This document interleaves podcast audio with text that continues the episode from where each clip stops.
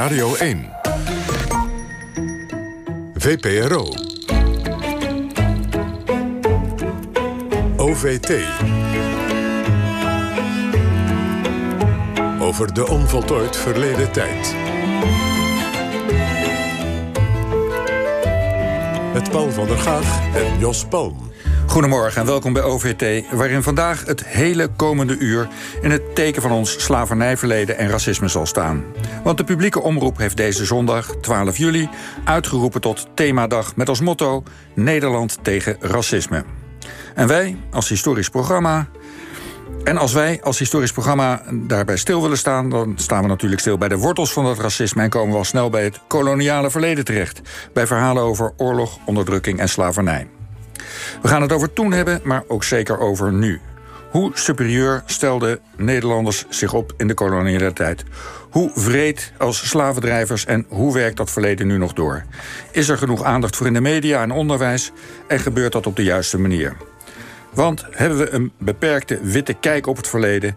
en wordt het niet tijd voor een ruimer, veelvoudiger, veelkleuriger perspectief... dat recht doet aan de geschiedenis? Dat gaan we bespreken met de gasten Humphrey Lamuur... emeritus hoogleraar sociologie en antropologie... die als een van de eerste in Nederland het slavernijverleden ging onderzoeken... Zaldi Sandvliet, ook socioloog en de man die het vak Afro-Nederlandse studies hier introduceerde... Tenisha Nahar, een van de studenten Afro-Nederlandse studies... en Lara Nuberg, historicus en journalist met haar eigen blog... getiteld Een gewoon Indisch meisje. Dit is Nederland tegen racisme. Ja, u hoort, dit is de, uh, de NPO-tune die vandaag de hele dag te horen zal zijn. Een dag in het teken van Nederland tegen racisme. Nederland uh, lijkt net als veel andere Europese landen wakker geschud... door de moord op George Floyd. En wat zegt dat over Nederland? Dat willen we ook wel van de mensen hier aan tafel horen. Uh, Humphrey Lamuur, uh, wat denkt u? Ik denk dat, ehm, wat we allemaal weten... Mm -hmm. dat ehm, um, dit gebeur een zo grote invloed heeft in verschillende landen... dat er bewegingen ontstaan um, waarbij um, niet altijd, maar soms terugverwezen wordt naar het uh, oude slavernijverleden. Want toen ik dat zag van die meneer in Amerika... toen heb ik onmiddellijk iets gehad van... is de wereld in 400 jaar wel veranderd of zo? Wat daar gebeurde, gebeurde tijdens de slavernij ook. Ja. Nog wredere zaken of zo. Dus ik ben aan de ene kant wel heel erg blij... met dit soort bewegingen in Nederland en andere landen. Alleen moet ik zeggen, geen kritiek, maar... Um, dat taalgebruik is niet het taalgebruik dat ik zou willen voorstaan. Maar wat bedoelt u met dat taalgebruik? Nou, het schelden en ook het feit dat je um, bepaalde symbolen in de Nederlandse samenleving... Uh, dat je die beklad, et cetera. Want het omgekeerde gebeurt ook. Bij ons in Amstelveen is het beeld van um, Eliezer, een zwarte man, beklad. Ik neem aan door blanken. Of dat mag ik ook niet meer zeggen, heeft iemand tegen me gezegd. Wij zijn geen blanken, we zijn witte mensen. Dus, uh, maar gegeven mijn leeftijd vergeeft u mij dat ik soms bepaalde fouten maak dat is wat ik ervan denk. Ja, Zou die Zandvliet, wat, hoe kijk jij hiernaar? Naar zowel die vraag als van... zijn we er niet wat laat bij? Door die gebeurtenis met George Floyd, die moord... is, is Nederland laat wakker? Of hoe kijk je daarnaar? Of zeg je ja? Um, wie, wie in Nederland is wakker? Dat zou ik als eerste even als wedervraag stellen. Uh, ik weet niet of mensen op key positions met macht en, en, en die echte beslissingen kunnen nemen om Nederland anders te maken. Uh, en andere keuzes te, te, maken of die wakker zijn. Maar een grote groep jongeren en ouderen, Nederlanders van kleur, zwarte Nederlanders, Afro-Nederlanders, die zijn al een tijdje wakker. Mm -hmm. Maar beginnen die anderen niet ook een beetje minder rustig te slapen in ieder geval? Ik hoop het. Ja. Is, is nog een van de Tanisha of Lara? Ik denk dat het wel belangrijk is om te zeggen dat inderdaad een deel van Nederland wel al wakker was. En dat wij, of de mensen die dan er bewust van zijn, niet degene zijn die er laat bij zijn. Maar de mensen die er nu bij komen kijken laat zijn. En hoewel het laat is, is het nooit te laat. Dus liever nu dan nooit. Liever nu dan later. En nu horen we Humphrey Lamur iets zeggen over de omgangsvormen, de hardheid van het, van, van, van, die er dreigt te ontstaan. Hoe eh, kijken jullie daar, hoe, hoe, hoe, hoe kijk jij daar bijvoorbeeld naar? Ik denk van de ene kant dat het voornamelijk eh, komt vanuit een punt van frustratie. En dat de gemoederen heel erg hoog oplopen. En die frustratie vind ik terecht. En dat er naar die frustratie ook geluisterd moet worden. En dat kan het debat ook verzachten. Want als je niet kan luisteren naar anderen, ga je alleen maar naar jezelf luisteren. Ja, dus die, die woede, je mag iemand niet afserveren vanwege woede. Je moet kijken wat achter die woede zit. Precies. Ja. Die woede is er niet zomaar. Ja. Goed. Nou is er op dit moment dus even, of, of, of althans al een aantal weken, heel veel aandacht. Uh, maar er is natuurlijk nog niet zo lang geleden dat het allemaal nauwelijks een thema was. Uh, Humphrey Lamur, uh, u bent 86 inmiddels. Ja. toen u naar Nederland kwam, hoe was dat toen? Ja, u bent denk ik de vijfde journalist die mij Ja. deze vraag stelt. Ja. En ik Ja. zal ook precies hetzelfde antwoord geven. Er was niets. Ja. Er was niet. Ik ben... Ik, ik ben... ehm, ik heb bezocht het hervormd lyceum in Amstelveen, Zuid. Welk, welk jaartal hoort er ongeveer bij? Wat zegt u? Welke jaren hebben we het dan over? Dan heeft u het over begin vijftiger jaren. Ja. Ja. Eh, gaat u vooral door. U bezocht dat lyceum in het begin 50 jaar. Ja. Ik was de enige zwarte leerling van de hele school. En het was een hele grote school. Ehm, ik kan niet zeggen dat ik ooit iets gemerkt heb van misschien wat extra belangstelling. Ik werd een keer door een, een van de leerlingen ge- ge- uitgenodigd bij haar thuis te komen... omdat ze ja, een keer met mij wilde praten. Later bleek dat haar moeder en vader wilde met mijn, haar, mijn hand over mijn haar. Nou, dat, dat was het. Ehm, na de middelbare school ging ik naar de universiteit... waar ik sociologie en antropologie heb gestudeerd. De eerstejaarsgroep was ongeveer 15 studenten. Ik was weer de enige zwarte student. Ik praat nu over de 50 jaar, hoor. Ja. Ehm, ik studeerde af. Toen twee jaar in Suriname gewerkt. Kwam terug naar Nederland om te promoveren. Ik kreeg wonderwel ehm, een vrij hoge functie. Ik werd wetenschappelijk, hoe heet dat toen? Hoofdmedewerker. Ik heb nooit gevraagd aan de professor die mij benoemde... waarom ik zo'n bevoorrechte positie kreeg. Ik heb het wel aan zijn secretaresse gevraagd. En die zei tegen me, omdat je zo snel bent gepromoveerd in drie jaar. Ik zei, goed. Ehm, ook toen heb ik nauwelijks iets gemerkt, Ja, hoor. Maar, aan- maar, mag, mag ik wat vragen? Ik hoor u net iets zeggen wat mij meteen intrigeert... maar misschien heb ik het verkeerd verstaan. Ik hoor u zeggen... u werd uitgenodigd bij een klasgenootje thuis... toen u op dat lyceum Ja. zat... omdat de ouders uw haar wilden voelen. dat, is, dat is wat ik er later van heb begrepen en geobserveerd. Ook wel. Ja. Maar dus, dan was u, u iets exotisch voor hen. Kijk, dat exotisch vind ik een Ja, ik- minder het niet. positieve opmerking. Ja, zo, maar zo bedoel ik was- het niet, maar hoe, wat moeten we nou... Ja, ik was hoe iets kijkt u daarnaar dan? Ik was iets bijzonders. Vergeet u niet, ik woonde in Amsterdam. Nou, één keer in de drie maanden kwam je iemand eh, tegen die een andere huidskleur had. ja, Amsterdam zag er toen echt heel anders uit dan nu. Ja, Ja. dus dat... En als ik nu praat of ik heb gesproken met eh, anderen uit die tijd... zoals meneer Setny, die was ouder dan ik. Die is inmiddels ook, eh, dacht ik, drie maanden geleden overleden. Of de heer Bruma, die ehm, in het jaar 2000 is overleden. Ze hadden allemaal dezelfde ehm, ervaringen, dezelfde reacties. Dus de- wat er nu gebeurt in Nederland is totaal iets anders dan wij hebben meegemaakt in de periode toen we hier kwamen. Ja. Maar er waren ook nauwelijks zwarte mensen in Nederland. Ja. En toen u aan de universiteit ging werken, toen u die, die, die baan kreeg... toen bent u begonnen met slavernijonderzoek, hè?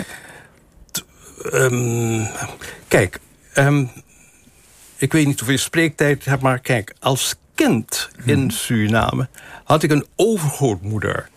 En die overgrootmoeder was ehm, was slavin.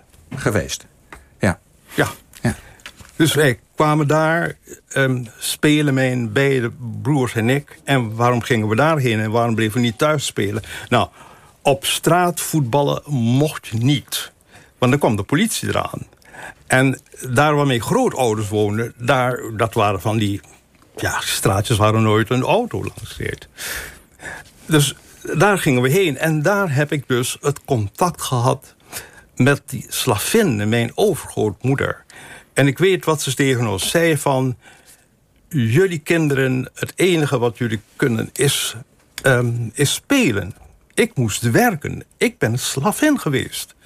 Toen hadden we zoiets van...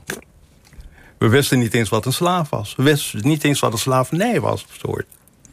Toen, toen we iets ouder waren, kregen wij door wat er mogelijk aan de hand kon zijn geweest. Maar toen geloofden wij mijn overgrootmoeder niet. Want een kind van zes jaar kan toch geen werkkreool zijn?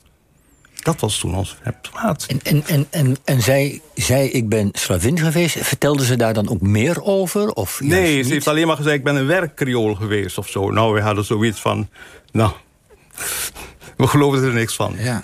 Tot ik eh, ouder werd en ouder. En ik me begon. ehm, en toen begon ik met het slavernijonderzoek. Ehm, ik denk dat ik toen al. Ja, toen was ik al in de dertig hoor, toen ik begon. ja. Dat was in 1971, 72? Nee, hè? iets later nog. Ja. En toen ging ik. ehm, ja, ik was toch. ik, ik was toch. Ik had iets van. Ik moet weten wat er aan de hand is. En ik moet weten of mijn overgrootmoeder nu wel of niet. Het woordje waarheid gebruik ik natuurlijk niet. Maar of ze wel of niet iets gezegd heeft dat niet klopte. En wie schetst mijn verbazing als ik in de archieven de naam van mijn overgrootmoeder tegenkom met de vermelding werk Creool. Nou, toen ging er bij mij iets veranderen in mijn hele manier van leven en denken. Ik werd sterk ge- ehm, getrokken naar dat slavernijonderzoek. En toen kreeg je dat eh, inmiddels bekend geworden boek van mij... van over de, de plantage Vossenburg, die ik goed heb bestudeerd. Maar ik denk dat het allemaal een soort facering is geweest in mijn leven... van niet weten wat, een, wat slavernij is, tot... nou, ik wil niet zeggen alles weten over de slavernij... maar ik weet nu veel over de Ja, ja, ja. Maar het, het begin, eh, de, de wens om het te gaan onderzoeken... komt eigenlijk uit uw eigen familieverleden. Het, Nou, ik weet niet. Kijk, thuis werd niet over de slavernij gesproken. Ik heb mijn vader er nooit over horen praten. Mijn moeder ook nooit. Grootouders ook niet. De enige die iets gezegd had, dat was die overgrootmoeder. Ja, ja. Maar En dat kwam school? meer voort uit... eh, jullie, doen- jullie werken niet. En, en, en jullie moeten werken. Toen hadden we zoiets... Ik tegen mijn broers, we werken toch. We moeten onze schoenen poetsen voordat we naar school gaan. ja. Ik, ik wil heel even, Saudi Zandvliet, eh, jij bent van een veel jongere generatie. Is, is slavernij nu iets wat wel, wat wel besproken wordt in families? Hoe is dat bij jou geweest? Eh, nee, het wordt niet per se eh, in de families. eh, in mijn familie wordt het niet per se bes- besproken. Ik, ehm, wat we wel hadden, ehm, mijn ouders zijn. ehm, ja, die, die waren in de jaren tachtig uh, Rastafari. Dus die hadden zich wel, die, die luisterden naar Bob Marley en die waren wel bezig met het decoloniseren van hun, van hun gedachten. En een van de dingen die, die, als je bij mij thuis kwam, is wel dat er een, eh, een poster thuis hing van eh, Malcolm X en een poster van Bob Marley. Dus, en we keken wel met, met z'n allen, met de hele familie, met het hele gezin. Heb ik thuis wel ehm, Roots gekeken. Foute serie uiteindelijk wel. Maar dat was misschien wel een eerste soort van kennismaking met eh, de geschiedenis van slavernij. Ook keken we thuis eh Shaka Zulu. Ook een foute serie. Maar in die tijd was het wat je zeg maar had. En eh, ik kan me ook herinneren dat wij thuis ehm, de, de, de Hollywood-versie van, ehm, eh, van de verfilming van de Black Panther Party hebben gezien. Ja, Roots, dat was ook een Amerikaanse serie over de, de, de achtergronden van zwarte mensen in Amerika. En Shaka Zulu was een, een, een opstandige koning in Zuid-Afrika. hè. Een, een, een krijger, een serie daarover, ook door witte mensen gemaakt. Ja, precies. Ja. Ja, goed. Wat even eh, van het beeld van die series naar eh, Humphrey Lamour naar het, het, het, de werkelijkheid die u ontdekte toen u onderzoek ging doen. Eh, U kwam er zelfs achter dat door de Nederlanders slaven heel lang zelfs niet als mensen werden beschouwd. Hè? Nou, ik kwam er niet achter. Het lag vast, hoor. Ja. Het was een, ja, misschien een wet of zo. Dus tot 1828 werden de tot slaafgemaakten niet als mensen beschouwd. Ik denk niet eens als dieren. Het waren werktuigen. Je? En dat zijn een aantal... En pas in 1828 veranderde dat... en waren de, de tot slaafgemaakten werden dan ehm, misschien niet als mens beschouwd... maar toch wel bij de wet vastgelegd dat ze mensen waren. Maar u zegt 1828, wat, wat, wij kennen allemaal de afschaffing van de slavernij in 63... maar wat gebeurde er dan in 1828? In 1828 kwamen er een aantal nieuwe wetten in, in, in Su- Suriname. En een van de wetten bepaalde bijvoorbeeld dat slaafgemaakten zijn mensen. Ehm, in de tweede plaats werd bepaald dat... en dat is een van de gruwelijke, gru- gru- gruwelijke gebeurtenissen in Suriname... dat een, een, een, een man mag niet langer worden verkocht zonder een vrouw. Kinderen mogen niet langer worden verkocht zonder hun ouders. En ehm, daar kijkt u misschien van op. Maar dat was in de periode daarvoor was dat eh, heel normaal heel gewoon. Dat lees je ook in het boek dat ik geschreven heb over, over Vossenburg.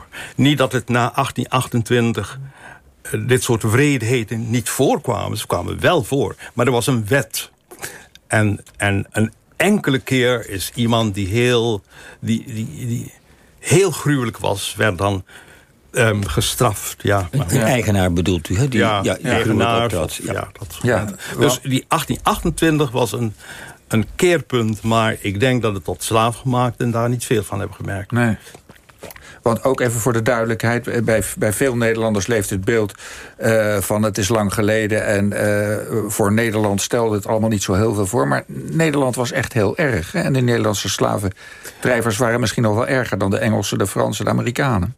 Nou, kijk, het punt is dat die hele discussie is op gang gekomen... door, denk ik, de, de, de opvattingen van de Engelsen en de Fransen. Die zeiden de Nederlanders zijn de meest ehm, gruwelijke slaven-eigenaars geweest. Ik kan niet... Ik heb niet kunnen nagaan of dat inderdaad zo is. Ze waren wel wreed, maar of ze nou wreder waren de Engelsen of de Fransen, dat, dat... En dat is niet iets dat mij interesseert. Nee. Ze waren heel wreed. Ja, maar ja, precies. En u bent in, in Engelstalige en Franstalige bronnen tegengekomen dat Nederlanders als de vreedste werden beschouwd. Ja, Ja. Goed, nou, eh, nou is iets anders wat in Nederland vaak gezegd wordt. Het is zo lang geleden. Daar zijn wij toch niet meer verantwoordelijk voor. En daar heeft nu toch niemand last meer van. Maar wij zenden op dit moment een documentaire serie uit... waarvan straks na 11 het zevende deel wordt uitgezonden. Die heet De Plantage van onze voorouders. En daar is ook een ander geluid te horen. Ik wil jullie even een kort fragmentje laten horen... eh, uit de aflevering van afgelopen, afgelopen zondag. is dat van mevrouw Je van praat er nu makkelijk over en eh, ik denk er ook niet altijd na. Maar eh, ik voel toch soms die zwepen hoe de slaven geslagen werden toen. Dat voel ik toch soms. eh, Op wat voor moment? ik bedoel, eh, wij hebben toch als Surinamers... hebben we toch een zekere verbindenis met onze voorouders. Eh, na al die jaren is, is het niet echt verdwenen. Ja, we, we hoorden hier oom Kenneth. Dat is de oom van Peggy Bauva. eh, die samen met Maartje Duin eh, op dat moment in Suriname is. Eh, hij droomt er nog van, terwijl hij het niet zelf heeft meegemaakt. Eh, hoe, hoe, hoe zit dat met die doorwerking? Bent u daar ook nog dingen over tegengekomen? Nou, weet u, ik, heb, ehm, ik, ik vind het een heel belangrijk aspect namelijk. Ehm, ik heb ehm, wat eh, literatuur over bijvoorbeeld Jamaica gelezen... en daar zijn ze al een stuk verder. Zij gaan er zelfs van uit dat de... laat me met enige overdrijving zeggen... de slechte prestaties van ehm, eh, zwarte jongens op scholen... dat dat iets te maken heeft met de slavernij. Ehm, overigens is het hele punt van dat meisjes het beter doen dan jongens op scholen... is ook een Surinaams verschijnsel. Dat is heel duidelijk. Ja. Op Jamaica ook. En Die doorwerking bij mannen is sterker dan bij vrouwen. ja, nu kunt u zeggen, ja. Iedereen kan iets bedenken en zeggen. Maar wat ze ook gedaan hebben, wat heel interessant is... zij hebben de uh, nakomelingen van de, van, de, van de slaven, de jongens dus... hebben ze vergeleken met de nakomelingen van... Um, dan moet ik het zo zeggen... In, in, op Jamaica ingevoerde Afrikanen... die nooit slaaf zijn geweest. Um, het punt is dat ik voor Suriname weliswaar niet gekeken heb naar het onderwijs... maar wel naar iets anders, de gezinsstructuur. En dan blijkt inderdaad dat um, de gezinsstructuur... bij de nakomelingen van de slaven... duidelijk afwijkt van de gezinsstructuur van... Um, mensen die als slaven zijn... zijn ingevoerd in Suriname, maar nooit slaven zijn geweest. Ik weet niet of u de, mhm. hele, of u de hele geschiedenis kent. Wat er gebeurde is namelijk dat toen Nederland um, bezet was door Napoleon, dacht ik. Toen hebben de Engelsen de kant gekozen van Nederland... en hebben Nederlandse bezittingen bezet, zoals Suriname. Dus er is een Engels tussenbestuur geweest in Suriname... van 1804 tot 1816. Nou, wat gebeurde er toen? In 1806 heeft, um, heeft Engeland de, de verwoestende slavenhandel stopgezet. En hebben tegen Nederland gezegd, dat moet jij ook doen. Jullie mogen geen mensen meer invoeren. Um, dat was een heel gedoe. Want de Nederlanders wilden niet. Toen heeft Engeland gezegd, als je dat niet doet... krijg je nooit Suriname terug. En toen heeft Nederland het acht jaar later in 1814 gedaan. Ja, nou, ik, ik, wil nog heel even terug, kort naar die, als dat mag, naar die gezinsstructuur. U zegt, uh, een opvallend verschil is dat, bij, dat er verschil is waar te nemen tussen nakomelingen van slaven en hun gezin en mensen die geen nakomelingen van slaven zijn. Wat, wat was dan dat verschil? Nou, ik ben even op, op, op, Het is een inleiding om aan te geven wat er gebeurd is. Na 1814... Uh, eh, in 1814 heeft de Nederlandse regering... die ook verantwoordelijk was voor de slavenhandel natuurlijk... gezegd van, wij stoppen ermee. Onder druk van de Engelsen overigens. Mm um, maar um, individuele Nederlanders zijn clandestien doorgegaan met mensen aan te voeren uit Afrika. En um, de Engelsen waren daar tegen. Er waren Engelse rechters in Suriname. En die zeiden, ja, in mijn woorden dan... stop ermee, geef ze onmiddellijk de vrijheid... want je mag ze niet als slaven gebruiken. Die mensen staan um, die in de archieven van Suriname... geregistreerd onder de um, vrije, vrije arbeiders werden ze genoemd. Dus die mensen mochten gaan werken als ze werk vonden. Deze groep heb ik um, ja. in de beginfase vergeleken met de nakomelingen van de slaven. En dan blijkt inderdaad dat terwijl bij de nakomelingen van de slaven, bij de mannen, zie je dus die gezinsstructuur van uh, hier een vrouw, daar een vrouw, et cetera. Zag je niet bij de nakomelingen van de mensen die geen slaven zijn geweest. Ja, dus en, en, dat is een belangrijk punt. Een bewijs van die doorwerking. Ja. Ja. Goed. Ja. die Zandvliet, uh, jij bent uh, grondlegger van Afro-Nederlandse studies. Dit soort dingen, die doorwerking, bestuderen jullie dat ook? Ja, dat is zeker een van de thema's die we behandelen. Um, Afro-Nederlandse studies is een vak dat ik heb opgezet op de UvA in 2018, 2019. Ik wil daarbij wel enigszins nederig opstellen dat ik misschien de eerste ben met, met zo'n naam. Maar ik sta gewoon op de schouders van reuzen. Uh, er zijn al verschillende initiatieven geweest. Denk aan de Black Europe Summer School van Kwame Nimako. Denk aan het werk van Philomena Asset, Gloria Wekker, Chris Mullert. Ehm, de professor die hier tegenover me zit. Er zijn al mensen voor mij geweest die een soortgelijk vak hebben opgezet. Het punt is wat, wat we vaak zien in het Nederlands onderwijssysteem... is dat dit soort vakken gediscontinueerd worden. Uh, de kennis wordt onderbroken, vakken worden beëindigd. Uh, maar om terug te komen op uw vraag over of ik zulke thema's behandel. Mm ja, ehm, ik heb het vak deels historisch en deels thematisch opgezet. In het, in het historisch gedeelte beginnen we bij pre-koloniaal Afrika en werken we stap voor stap toe naar het heden. En in het tweede blok hebben we verschillende thema's die we behandelen. En een van de thema's die we dit keer behandelden was onder leiding van, het, uh, van de gastdocent Glenn Helberg. En een van de thema's die hij behandelde was um, uh, of er wel of niet zoiets bestaat als een uh, post-traumatic slave syndrome. Mm -hmm. Dat is een concept, een idee van de Amerikaanse psycholoog Joy DeGruy. Uh, ik kan haar werk vinden op YouTube. Ze heeft ook een boek geschreven hierover. Uh, en daarin stelt zij eigenlijk de vraag... Um, wat voor effect moet dit systeem hebben gehad... op tot slaafgemaakte Afrikaanse mensen en op witte mensen? Ja. ja. De, de, het, als je het doel van Afro-Nederlandse studies zou moeten omschrijven... wat, wat, hoe, wat zou jij het doel noemen? Um, nou, ik ben, ik ben ook getraind als... Ik ben ook maatschappijleerdocent. Ik heb ook de maatschappijleeropleiding uh, gevolgd dus. En als je docent bent, dan probeer je niet, doelen op drie niveaus te stellen. Het eerste niveau is gewoon kennis. Ik wil kennis overdragen. Ik wil dat studenten weten uh, wat betekent het om tot slaaf gemaakt te zijn. Uh, wat, betekent, wat betekenen bepaalde theorieën, wat betekenen bepaalde concepten, jaartallen, uh, begrippen, dat wil je overdragen. Daarnaast wil ik ook dat ze bepaalde vaardigheden kennen, dat ze kunnen analyseren, um, onderzoek kunnen doen, kunnen schrijven, presenteren. Um, wat zijn de overeenkomsten, wat zijn de verschillen, internationale vergelijkingen kunnen maken.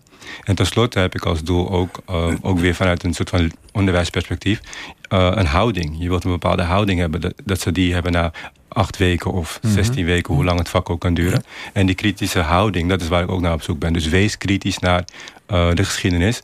En, en een van de dingen die ik zeker erg belangrijk vind, is dat ze wel na mijn vak ook echt zichzelf de vraag kunnen stellen, of in ieder geval kunnen bevestigen van kennis is niet neutraal. Dus hetgeen wat je leert, of hetgeen wat een docent je voorschrijft in de syllabus, is een bepaalde keuze. En dat is niet objectief. Dat is gewoon een keuze die iemand maakt. Dus kennis is niet neutraal. Denisha, jij bent student bij Humphrey. Saudi. Ja. Uh, sorry, bij Saudi natuurlijk, sorry. En misschien Ja. ooit ook Ja. nog bij, uh, bij Humphrey geweest. Um, uh, ben je student geweest.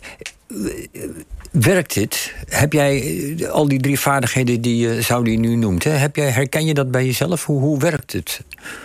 Uh, ik heb er ten eerste even vooropgesteld echt heel veel van geleerd. En ik denk dat we dan even een paar stapjes terug moeten nemen... naar waarom ik überhaupt dit vak heb gekozen. En waarom iemand dit vak zou moeten of kunnen kiezen. Uh, ik heb echt een gemis ervaren in mijn onderwijscarrière. Um, op de basisschool kan je het eigenlijk al vergeten. Deze onderwerpen worden niet aangekaart. Op de middelbare school, uh, tijdens de geschiedenisles... hebben we eigenlijk alleen een klein moduleopdrachtje gehad over de slavernij. En dat was het. Waarbij je dan ook de vraag kan stellen... is een onderwerp als de Koude Oorlog dan belangrijker dan de slavernij? En inmiddels zat ik dus al een paar jaar op de Universiteit van Amsterdam. En dat gemis was er eigenlijk nog steeds. De universiteit en het onderwijs dat wordt gegeven op deze universiteit... en waarschijnlijk meerdere universiteiten... Uh, de, witte, de witte persoon staat centraal. De witte kennis staat centraal. Ja. Dus dit gemis blijft eigenlijk voortduren. En ik zag dit vak dan dus eigenlijk als een unieke kans... om, om deze ketting eigenlijk te doorbreken. Ja, om een ander perspectief Juist, te krijgen. precies. Ja. Ik heb eigenlijk alleen maar onderwijs gekregen vanuit het wit, witte perspectief. En ik vond dat het inderdaad tijd was voor verandering. En hoewel ik zelf geïnteresseerd ben in het onderwerp... moet ik ook van mezelf erkennen dat er gaten zijn in mijn eigen kennis. En dat er nog genoeg te leren valt. Voor een ieder dus. En ik zag het vak dus echt als een unieke kans om uh, meer te leren. Waar ik benieuwd naar ben, Saudi, jij, Zandvliet, jij, jij kaart dat even aan. Je zegt, je hebt het eerst bij de U van Universiteit van Amsterdam aangekaart, geprobeerd. En je zegt, wat opvalt in Nederland is dat dit soort dingen nooit gecontinueerd wordt. Uh, wat zit daarachter? Heb je daar een idee over? En waar heb je het uiteindelijk wel onder kunnen brengen? Het zijn twee vragen tegelijkertijd. Mijn excuses daarvoor. Wat, wat zit erachter? Uh, achter de. Nou, ik denk dat er uh, op bepaald. Dus zeg ik had het in, in het begin van het gesprek hadden we het al over of Nederland wakker is. Ik denk dat er mensen op key positions zijn die dit nog steeds niet belangrijk vinden. Uh, dus opleidingsdirecteuren, uh, schoolbesturen, afdelingsleiders, uh, docenten zelf. mensen kunnen andere beslissingen nemen en die kennis dus continueren. op de UvA heeft dit vak een uh, half semester gedraaid. En uh, om even de voorgeschiedenis van dit vak uh, uit te leggen. Ik deed de leraaropleiding en er was een wedstrijd onder studenten om een eigen vak te creëren. Als het vak, als je idee goed genoeg was, dan mocht je het vak ook uitvoeren. Mm-hmm. Ik heb meegedaan met het idee Afro-Nederlandse studies. Uh, via een omweg heb ik uiteindelijk gewonnen bij de faculteit Geesteswetenschappen. En daarbij moet ik wel zeggen, ze hebben nooit gezegd dat het vak gecontinueerd zou worden. Maar ik dacht wel, als ik dit vak zo goed neerzet, kunnen ze er niet meer omheen. Ja. Nou, jammer genoeg heeft de opleidingsdirecteur een andere keuze gemaakt. Na een half semester is het gestopt. Um, dit is een keuze die je, die je kan maken natuurlijk. Ik heb uh, toen ook contact gehad met uh, mensen van de HVA van de Social Work afdeling. Um, so, uh, Students for Students Initiative. Um, daar heb ik ooit een keertje een masterclass gegeven. En die studenten zeiden toen, wij willen dit vak ook hebben. En via een omweg, um, via SACI, de afdeling Social Work... heb ik toen een heel semester kunnen draaien op de HVA. Ja. Dus en gaat, maar op de HVA gaat het nu door? Ja, de HVA, omdat je dus mensen op key positions hebt... Mhm. die bereid zijn om uh, de middelen wel in te zetten voor dit vak... Ja. Uh, wordt het op de HVA wel door. Uh, ja. en bestaat dit vak überhaupt ergens anders in Nederland? Afro-Nederlandse studies? De naam is wel echt iets, is iets specifiek wat denk ik aan, aan mijn, aan mm mij, mij vastzit. Maar ik kan me voorstellen, kijk, je hebt bijvoorbeeld de Black Europe Summer School. Maar wat je ziet is wel, de Black Europe Summer School functioneert buiten de instituties. Ja. Ik denk dat je enigszins... Het is geen vast vak zoals in Amerika Afro-American Studies een, een vak is wat op heel nou, veel ik zou het nog erg stellen. Het is, uh, op, in Amerika is het een master. Ik heb een master gedaan in African American Studies. Dus het is gewoon een hele opleiding. Ja. In Amerika dus. In Amerika, Maar, maar die, die keuze Afro-Nederlandse studies... Is, dat, is, is die, die, die benaming, is dat een bewuste keuze? Zeg je, dat moet eigenlijk, dat, daar moeten we over nadenken. Is er een reden dat je het zo noemt? Nou, de, de, reden dat ik het uh, zo heb genoemd is om twee dingen. Ten eerste omdat ik dus de Master African American Studies heb gedaan. Ik ben dus getraind in, in, in, in die richting. En toen ik me beurs aanvroeg in 2008 om in Amerika te studeren... had ik altijd al het idee, als ik terugkom naar Nederland... dan wil ik een soort gelijk vak opzetten voor de Nederlandse context. Toen ik meedeed met deze wedstrijd, zocht ik dus naar een naam... en toen dacht ik, nou, African American Studies... dan kan Afro-Nederlandse studies ook. Maar de tweede reden waarom ik denk ik ook deze naam heb gegeven is... Uh, als, het hebt, als ik het heb over Afro-Nederlanders... dan heb ik het over mensen uit uh, de voormalige Nederlandse koloniën. Ja. Dus Suriname, Aruba, Bonaire, Curaçao. Uh, maar ook mensen uit uh, het Caribisch gebied. Dus denk uit mensen van Jamaica, Haiti, Dominican Republic... die ook hier in Nederland wonen. En natuurlijk heb je ook nog gewoon um, um, zwarte Afrikanen... uit Noord-Afrika, West-Afrika, Midden-Afrika... Die ook hier uh, wonen. Die ook hier wonen. Um, ik, met mijn vak probeer ik te laten zien... dat deze drie groepen mensen in het Westen... vanwege het koloniale verleden... soortgelijke ervaringen hebben. En ze zeggen in het Engels wel eens... Uh, the power is in the hyphen, dus het, de kracht zit in een koppelteken. Ik wil laten zien dat uh, de Nederlandse ervaring een specifieke ervaring is en kan zijn. Wat wij in Nederland wel eens uh, neigen te doen... ook nu met bijvoorbeeld het idee van zeg maar, de moord op George Floyd... Mhm. wat we dan zeggen, ja, maar de politiemoorden in Amerika zijn erger. Er zijn er veel meer. Um, in Nederland hebben we ook twee gevallen, uh, recent. Ja, um, en als ja, en uh, Holton. Ja. Uh, als het één persoon is, dan gaat het niet meer om een vergelijking. Dan gaat het niet meer van, oh in Amerika is het veel erger, want wij hebben er hier maar één. Ook al, in zulke gevallen moet je gewoon in mm -hmm. absolute aantallen denken. Eén persoon is al erg genoeg. Ja. In zo'n geval van politiemoorden moet je zeg maar niet het beste jongetje van de klas willen zijn, maar gewoon niet in deze klas willen zitten, zou ik willen zeggen. Maar waar ik heen wilde is, de Nederlandse ervaring dat is waar ik naar op zoek ben. Want wat we vaak doen hier in Nederland is naar Amerika kijken. Van, oh ja, we kennen de Civil Rights Movement. Of we kennen Martin Luther King. Of we kennen W.E.B. Du Bois. Maar mensen zoals professor Lamur kennen we niet. Uh, Anton de Kom wordt misschien ook vergeten. Um, um, en nog meer van zulke. Denk aan Tula. Ja. Denk aan, aan, aan, aan uh, Bonnie, Shirley Keur. Uh, zulke verhalen kennen we hier niet. Dus met dit vak en met het woord Afro-Nederlandse studies... ben ik op zoek naar de zwarte ervaring... Ja in, het, in Nederland en dan specifiek in, in Nederland, in het Westen dus. zou je toch ook gewoon een master moeten zijn? Dus zijn we mee aan het, dus daar ben ik heel hard uh, mee bezig. Uh, het is, eerst was het een half semester, nu een heel semester. Ik hoop uiteindelijk op een minor. Misschien ooit een keer een bacheloropleiding en dan een masteropleiding. Ik, ik... Maar je hebt dan wel mensen op key positions nodig. Opleidingsdirecteuren, schoolbesturen, CVB, die andere keuzes maken. Ik wil nog heel even naar Tunisia, tot slot. Tunisia, als jij nou zou moeten aanraden aan mensen om uh, Afro-Nederlandse studies te gaan studeren, wat, hoe zou je dat doen? Als je ervan uitgaat dat je het ze zou aanraden. Ja, zou ik het ook groter mogen trekken? Ja, tuurlijk. Ga je gaan. Ja, ik denk dat het onderwijs, zoals ik al zei in Nederland, eigenlijk heel eenzijdig is. Ja, het maar, moet op de middelbare school al beginnen. Ja. Misschien zelfs op de basisschool, waarom niet? Uh, ja, dus zoals ik al zei, het onderwijs in Nederland is heel eenzijdig. Maar de samenleving van Nederland is niet zo eenzijdig. Er zijn genoeg mensen van verschillende afkomsten, verschillende, verschillende culturen in Nederland. En ik denk dat het onderwijs dit ook moet weerspiegelen. En net wat uh, u net ook aangaf. Mensen zeggen vaak, uh, het was toch al zo lang geleden. Uh, je hebt het zelf niet meegemaakt, dus waar zul je nou eigenlijk over?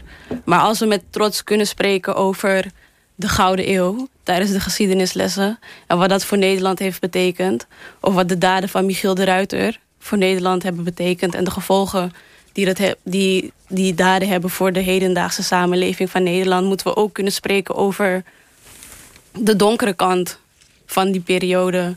Want waarom worden de gevolgen daarvan ontkend? Ja. Als de goede dingen gevolgen hebben op de hedendaagse samenleving van Nederland... zullen de slechte dingen er ook nog wel zijn. Dus ik denk dat het belangrijk is dat dat niet meer ontkend kan worden. En ik denk dat onderwijs daarbij een hele grote rol kan spelen. Want hoe meer kennis je hebt, ja. hoe minder je het kan ontkennen eigenlijk. Ja, en dat moet voor iedereen gelden... en niet alleen voor mensen die één studievak Precies, voor iedereen. En ik denk ook dat het belangrijk is dat het dus onderdeel wordt van een vast curriculum. Dat er een vast toetsmoment is waarin de kennis uh, eigenlijk getest kan worden. En dat het aan dezelfde criteria zal moeten voldoen... als onderwerpen als de Koude Oorlog. Ja. Ja, ja helder. Ja, we, helder. We, we hebben nog één die wat aan tafel zit, uh, die we nog niet veel gehoord hebben. Lara Nuberg. Ja, goedemorgen. Uh, goedemorgen. Uh, ja, ja, jij hebt ook met dat koloniale ver, verleden te maken. Maar dan niet naar de west, maar naar de oost. en jij zit eigenlijk met een, met, het, met, met, een beetje met hetzelfde probleem. Hè? het perspectief waarmee er in Nederland naar gekeken wordt. Ja, en uh, ik denk ook een gat in het onderwijs uh, over dit onderwerp. Klopt. Maar ik denk wel... Um, ik denk dat, dat, de oorsprong van dat, van, van dat gebrek aan kennis op het gebied van Nederlands-Indië een ander soort oorsprong heeft dan het gebrek aan kennis op het gebied van, uh, nou ja, goed, wat Saudi dan nu probeert op te vangen met Afro-Nederlandse studies. Want um, nou ja, uit voormalig Nederlands-Indië zijn natuurlijk heel veel migranten... Uh, die zichzelf graag repatrianten uh, noemen, naar Nederland gekomen... vanaf uh, 1945 tot zo halverwege de jaren 60. En ik denk dat veel van deze mensen zich niet bewust zijn geweest... van hun eigen oorsprong. Dus ja, ik ben zelf in Amsterdam Zuidoost opgegroeid. Dus eigenlijk heel, uh, ik heb heel veel te maken gehad met de Surinaamse gemeenschap. Uh, tijdens mijn jeugd op, de basisschool. En ik merkte daar altijd een soort verschil met hoe er in mijn familie werd gesproken over dat koloniale verleden. En ik denk dat dat komt omdat Indische mensen die zijn opgevoed in Nederlands-Indië met het idee dat zij Nederlanders waren. Omdat zij afstamden aan de ene kant van Aziatische vrouwen... en aan de andere kant van Europese mannen. Maar op de een of andere manier is dat verhaal van die Aziatische uh, moeder... is helemaal naar de achterkant geschoven. Van die deed er niet toe en het Nederlands perspectief... dat was waar we tegen opkeken en dat was uh, hoe je moest zijn. Dus toen die mensen naar Nederland kwamen... hadden zij niet het idee dat zij het perspectief van hun onderdrukte voorouders moesten... Um, ja, naar boven moesten halen. Nee, ze wilden zich juist aanpassen en uh, laten zien hoe Nederland ze waren. En ik denk dat daar dus uh, een verschil is ontstaan. Dat er niemand is geweest in Nederland die het heeft opgenomen... voor de stem van onderdrukte in de voormalige kolonie Nederlands-Indië. En pas nu, er zijn natuurlijk altijd mensen geweest... ook in de jaren tachtig, uh, van de tweede generatie met name... die daar wel in opstand tegen kwamen. Die wel zeiden van laten we, ook, laten we niet vergeten... waar we onze, onze getinte huid vandaan hebben. Maar dat is zo'n kleine groep geweest... dat weinig impact heeft gehad. Dus als we het hebben over Nederlands-Indië... dan overheerst altijd dat Nederlands perspectief. Omdat ook de gemengde nazaten van die kolonie... zich daarmee vereenzelvigden. En daar probeer ik heel erg tegen in opstand te komen. Daar, daar heb je nu een documentaire over gemaakt... die vanavond wordt uitgezonden. Hè? Ja, klopt. Ja. Want, op, uh, op de radio, voor alle duidelijkheid. Ja, ja. ja. op, deze, op deze zender. En, en, hoe laat precies? Laten we even de, erbij zeggen. Hoe laat? Om 9 uur in Radio 9, Radio 1, hè? Ja. Ja, ja, ja. En die documentaire praat je met uh, mensen... Molukse mensen, Indische mensen... die in Nederland wonen... van jouw generatie, zeg maar de derde generatie... die van dat witte perspectief af willen, uh, voornamelijk wel, ja. ja, ja. ja. En, uh, he, hebben die daar last van? De, de, doorwerking wat we, wat we nu net van de anderen aan tafel horen... hoe mensen er last van hebben. Hoe zit dat met mensen uit Indië? Ja, ik, ik denk dat die doorwerking anders is. Want um, nou, in Nederlands-Indië heeft ook slavernij plaatsgevonden... op hele grote schaal. Daar zijn ook mensen verscheept vanaf Java naar de Banda-eilanden. Er zijn ook he hele volken uh, zijn vermoord. Bijvoorbeeld ja. op de Banda-eilanden. Ja. En ver, uh, verplaatst letterlijk. Of, um, Banda zijn helemaal uitgeroeid. Door, door die man van dat beeld. Hè? Ja, ja, door die man van dat beeld. Ja, ja. die zijn uitgeroeid en ver, vervangen door tot slaafgemaakte mensen van andere eilanden. Die werden ook weggehaald uit hun, van hun families. Uh, en uh, zomaar neergezet op de banden-eilanden ver weg... tussen allemaal verschillende mensen met andere talen. Waardoor ook in opstand komen bijvoorbeeld moeilijk werd gemaakt. Er zit allemaal beleid achter, maar...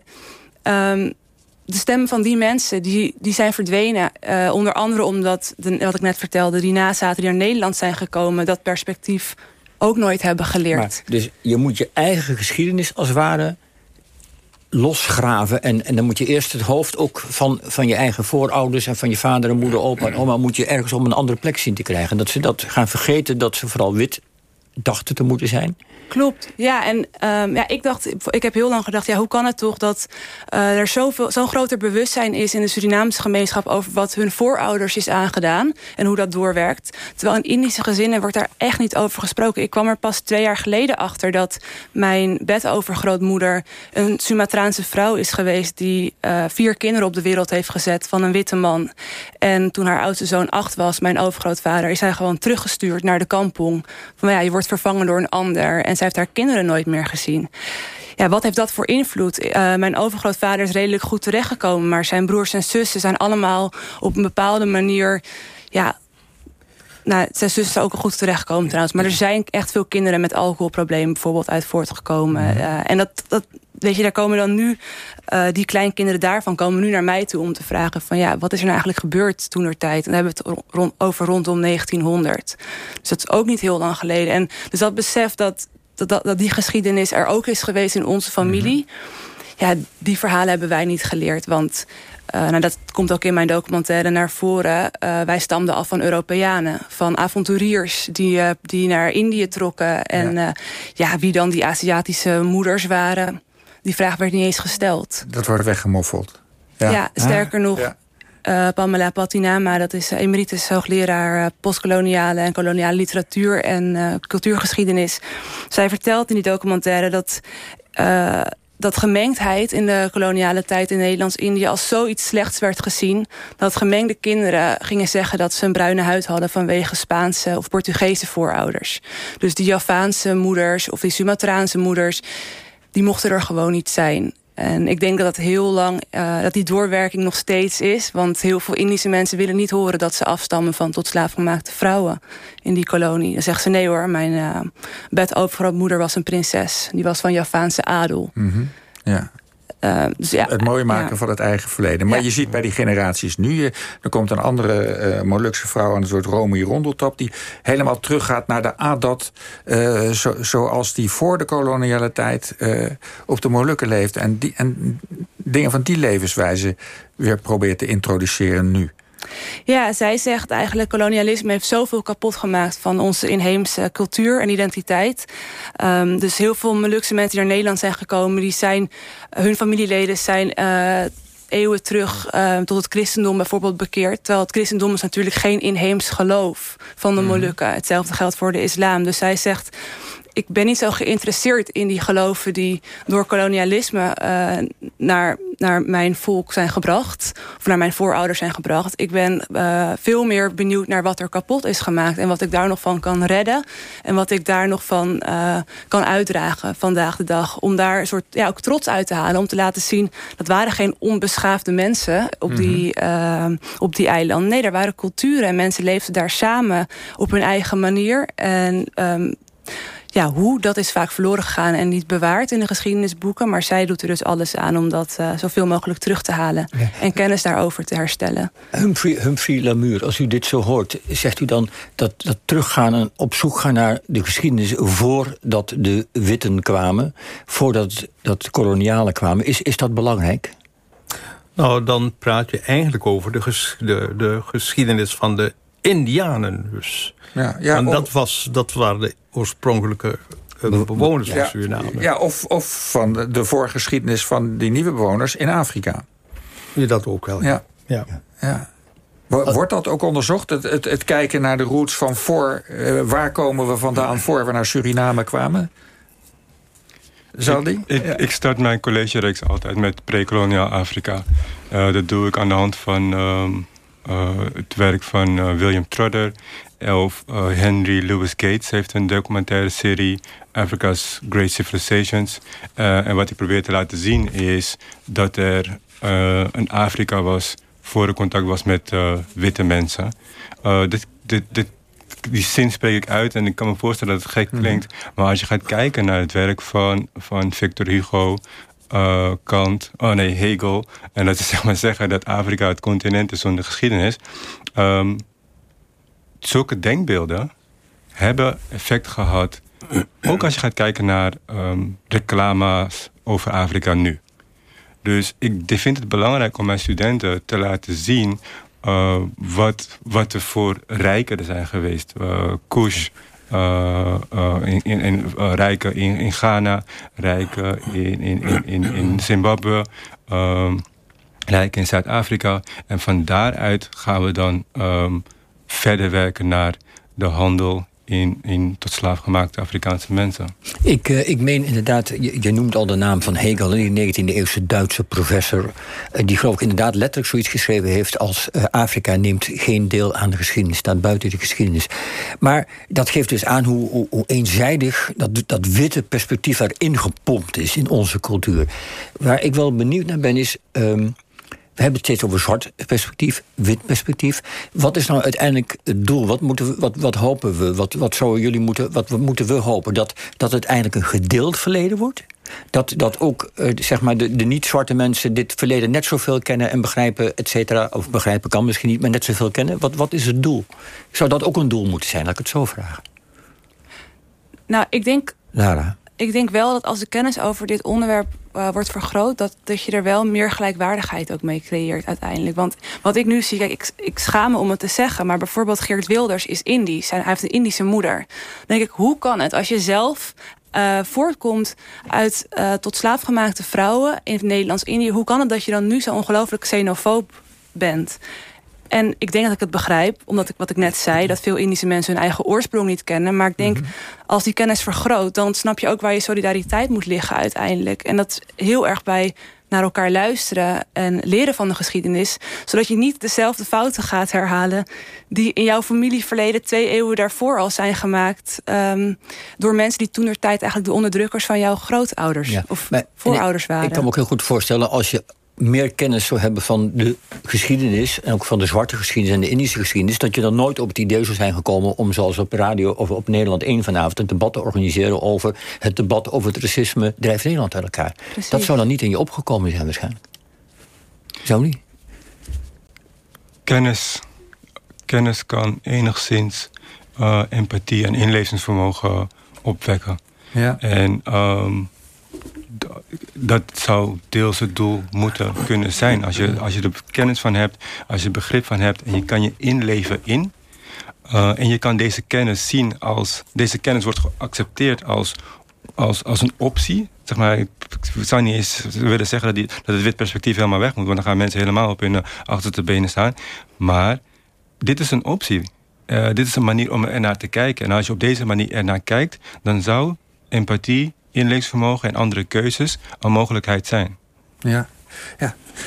We, we, hebben nog een paar minuten. Uh, uh, en we hebben jullie ook gevraagd om die kennis van onze luisteraars te vergroten... om ze nog een boektip voor de vakantie mee te geven. Uh, Humphrey Lamuur, wat is uw tip voor luisteraars van OVT... van lees dat nou eens om, het, om in het goede perspectief naar de geschiedenis te kijken? Nou, kijk, mag ik dan eerst daarover iets zeggen? Kijk, ik vind namelijk dat um, wat ik als een lacune beschouw... bij veel nakomelingen van de slaven is... dat ze um, veel boekenkennis hebben. Maar ze doen helemaal geen research. Alle onder, het slavernijonderzoek in Nederland... en begrijp me goed hoor, ik heb daar absoluut geen bezwaar tegen... ik ben er zelf ook bij betrokken. Dat wordt door de Universiteit van Nijmegen gedaan. Zwarte mensen doen nauwelijks research. Dus waar praten ze dan over? Wat leer je de mensen? Ik heb dat onderzoek gedaan op die, plantage. En ik heb, uh, ja, dat was een heel gedoe. Het staat in oud-Duits. Dus ik moest dus al die barrières heen. Maar ja, dan kom je pas achter wat er aan de hand is. Ja. Maar uh, als je niet zelf aan onderzoek doet... denk ik dat, dit, dat we dit gesprek over tien jaar... ja, dan ben ik er misschien niet meer... maar dan moet je het gesprek nog eens een keer voeren. Doe onderzoek. Doe, Doe research. Onderzoek. Ja. Dat is voor mij het belangrijke punt. Nu zegt u wat voor tip ik kan geven. Ik ben daar niet zo goed in. Maar ik denk nog altijd het boek van mijn voorganger, professor Van Lier. Um, dat is een, een heel goed boek. Ja. En, en hoe heet het boek? Het heet Samenleving in een grensgebied. Ja. En het gaat ook over de geschiedenis van Suriname. Helemaal, ja. ja. Goed, we, we moeten er een beetje vaart achter zetten, helaas. Dus eh, de titel en een one-liner, Lara. Ja, uh, Aarde der Mensen van Pramuja Anantatur. Uh, een van de weinige Indonesische schrijvers die uh, in Nederlands vertaald is. Die schrijft over de koloniale tijd in voormalig Nederlands-Indië. En heel goed laat zien um, wat het effect is van zo'n raciaal gesegregeerde samenleving. Tunisia. Nou, ik zou zeggen alledaags racisme van Philomena Esset. Uh, dit laat eigenlijk zien dat racisme en de samenleving niet apart van elkaar bestaan, maar dat ze één zijn. En dat racisme niet alleen extreme, expliciete vormen kan aannemen... van hele schokkende uitspraken of geweld... maar ook uh, op kleinere manieren kan voorkomen in de hedendaagse samenleving. En zou die Zandvliet tot slot jouw... Silence, Silencing the Past van Michel Rolf Trio. Uh, een belangrijke zin uit het boek is... Uh, the past is the past because of the present. Goed. Nou, hartelijk dank alle vier voor jullie komst. Uh, Humphrey Lamuur, Zoudi Zandvliet, Lara Nuburg en Tanisha Nahar. Uh, de boekentips zetten we ook nog op onze website... als u niet heeft kunnen meeschrijven. Uh, vanavond, ook in het kader van deze themadag... is om 8 uur op vpro.nl een programma te zien getiteld... Nederland, we moeten het hebben over racisme. En dat wordt gepresenteerd door Clarice Gargard. Nu volgt hier zo op Radio 1 het nieuws van 11 uur. Daarna zijn wij terug met de zomerserie De Vakantieman. En dan is onze gast deze week Astrid Sie. En met alweer het zevende deel van de serie De Plantage van onze voorouders. Waarin Maartje Down en Peggy Bava hun gemeenschappelijke verleden onderzoeken in Suriname. Tot zo, tot na het nieuws van 11 uur.